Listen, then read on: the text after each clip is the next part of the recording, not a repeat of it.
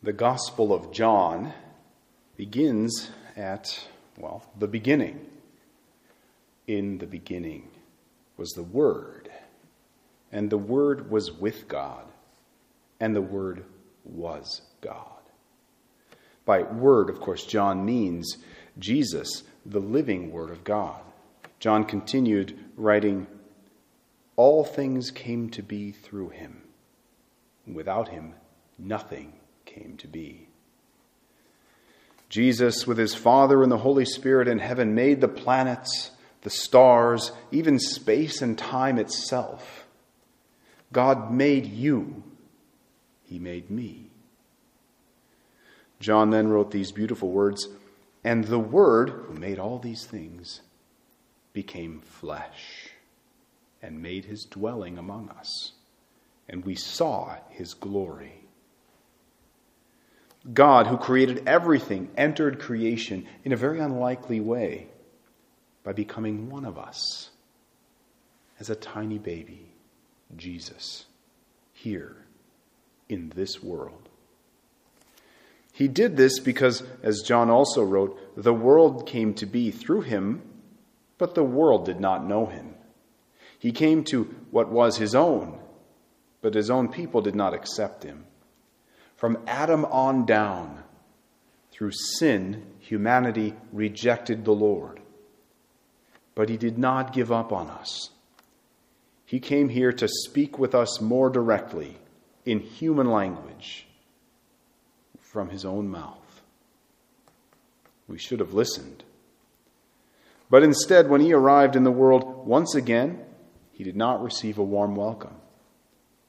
As Archbishop Fulton Sheen wrote, in the filthiest place in the world, a stable, purity was born. He who was later to be slaughtered by men acting as beasts was born among beasts. He who would call himself the living bread descended from heaven was laid in a manger, literally a place to eat.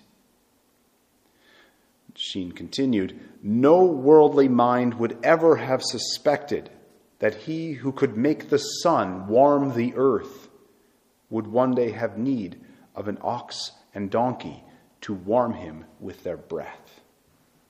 That he from whose hands came the planets and worlds one would one day have tiny arms that were not long enough to touch the huge heads of the cattle. That the eternal word would one day be unable to speak. My friends, that is the heart of what we celebrate on this awesome feast of Christmas. Improbable as it sounds, God became a little baby.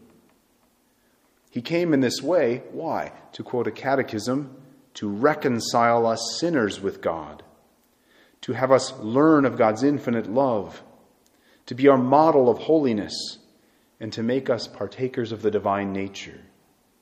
He accomplishes this in his short 33 years of life on, his, on this earth and through his death and his resurrection. All that is to come. But for the moment, on Christmas, we picture him cast out of the respectable places, out among the livestock, visited by lowly shepherds, living in a poor family.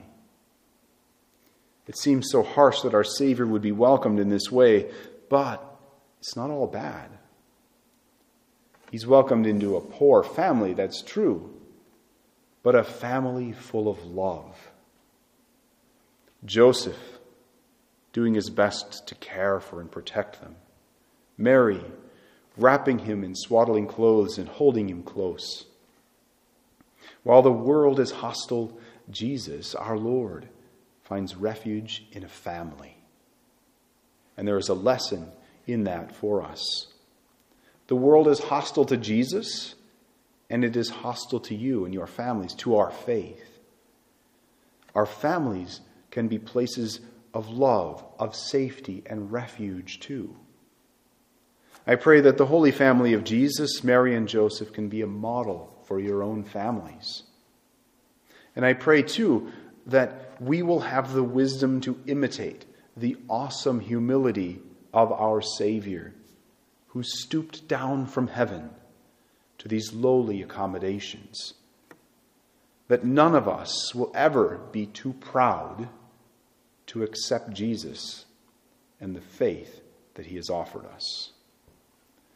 So, as our families gather together for this holiday and we, as we gaze together at our manger scenes, may the humility of Jesus and the love of the Holy Family renew and strengthen our own families and our own faith throughout this Christmas season and all year long. Merry Christmas.